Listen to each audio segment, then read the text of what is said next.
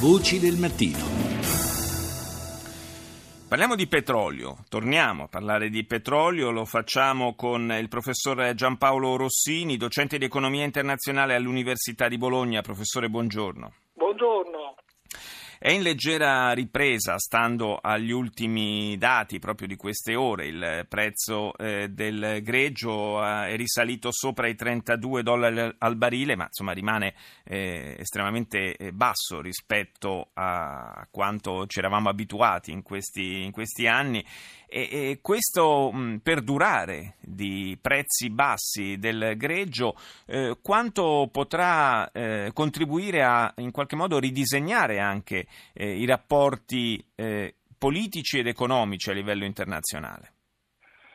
Potrebbe contribuire a migliorare alcune situazioni e potrebbe però rendere un po' più drammatiche, un po' più difficili altre. Proviamo a fare una sorta di geopanorama. Sì. Eh, beh, per i paesi arabi. No, non la sentiamo più, professore. Pronto? Ecco, adesso la sentiamo di nuovo. Pronto? Sì. Dicevo, proviamo a fare una sorta di geopanorama Sì. eh, degli effetti della diminuzione del prezzo del petrolio. E per i paesi arabi, beh, i paesi arabi e i produttori del Golfo, quindi anche l'Iran, eh, sono effetti negativi senz'altro, perché, perché diminuiscono le entrate fiscali. E gran parte di questi paesi derivano le entrate fiscali per una eh, proporzione molto alta eh, dal petrolio e quindi questo significa diminuzione di spesa pubblica, diminuzione di importazioni e diminuzione di eh, riserve valutarie e quindi disinvestimenti. Sì. Però questi paesi hanno dei cuscinetti che sono i lavoratori migranti e su questi si possono scaricare eh, gli effetti. Altri paesi invece, che sono in altre zone del mondo come la Russia, non possono permettersi tutto questo e quindi eh, gli effetti possono essere certamente eh, più difficili da sostenere. Viene anche quindi- da chiedersi, professore, quanto, per quanto tempo la Russia, eh, appunto, eh, eh, subendo gli effetti negativi del crollo del prezzo del petrolio, possa eh, continuare a fare fronte anche alle spese militari, belliche, che sta affrontando per combattere in Siria.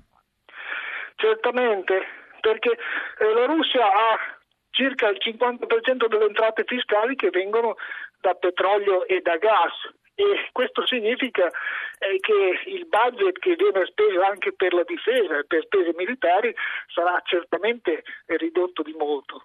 Ma io non, so, non sopravvaluterei gli effetti eh, della diminuzione del prezzo del petrolio eh, sulle decisioni di politica internazionale della Russia, anche se certamente questo potrebbe eh, portare ad un ammorbidimento eh, delle posizioni russe. Però la Russia è un paese che eh, ha delle capacità di reazione molto forti dal punto di vista eh, politico anche al proprio interno, nonostante eh, sia un po' in una situazione difficile dal punto di vista fiscale.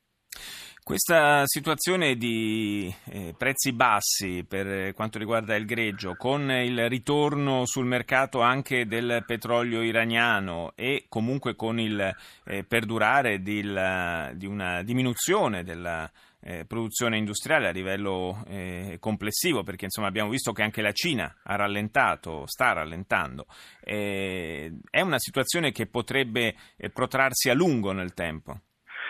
Sì, è una situazione che è destinata a protrarsi a lungo perché noi abbiamo avuto consumi che negli ultimi sette anni sono cresciuti ad un ritmo dello 0,5% all'anno.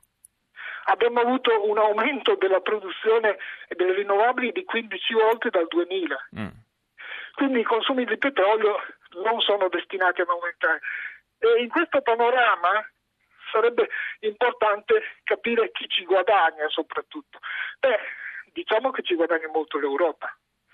Per l'Europa questa diminuzione del prezzo del petrolio è una sorta di diminuzione delle tasse che avviene in maniera gratuita, senza oneri per eh, le amministrazioni, per gli stati, per i governi e quindi l'Europa dovrebbe finalmente, ancora una volta, cercare di darsi una mossa nel senso di spingere la domanda, spingere un po' economie per avere un ruolo a livello globale positivo, cercando di compensare gli effetti negativi che la diminuzione del prezzo del petrolio può avere su tante aree, Russia, paesi arabi, Africa, Sud America e quindi eh, su una buona parte del mondo.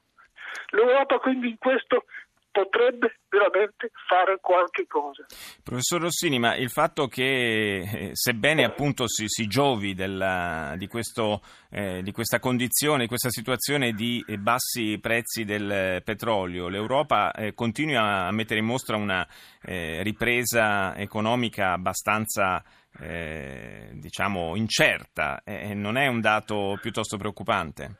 Questo è un dato preoccupante, ma noi possiamo invertire questo dato. Noi dobbiamo spingere la domanda interna, dobbiamo smettere di cercare di esportare di più, perché adesso non potremo, perché la Russia non importerà di più, certo. i paesi arabi non importeranno di più. Altri paesi, Sud America, già in difficoltà non lo farà. Gli Stati Uniti neppure, perché anche gli Stati Uniti hanno qualche guaio con la loro produzione di petrolio. Quindi l'Europa che cosa deve fare? Deve fare da locomotiva, cioè deve spingere, spingere la propria domanda interna con politiche coraggiose. Ha questo... bisogno di un po' di coraggio. E in questo mi sembra, eh, infatti, questa è un po' la, la, grande, la grande domanda con la quale ci lasciamo oggi. Grazie al professor Giampaolo Rossini per essere stato nostro ospite.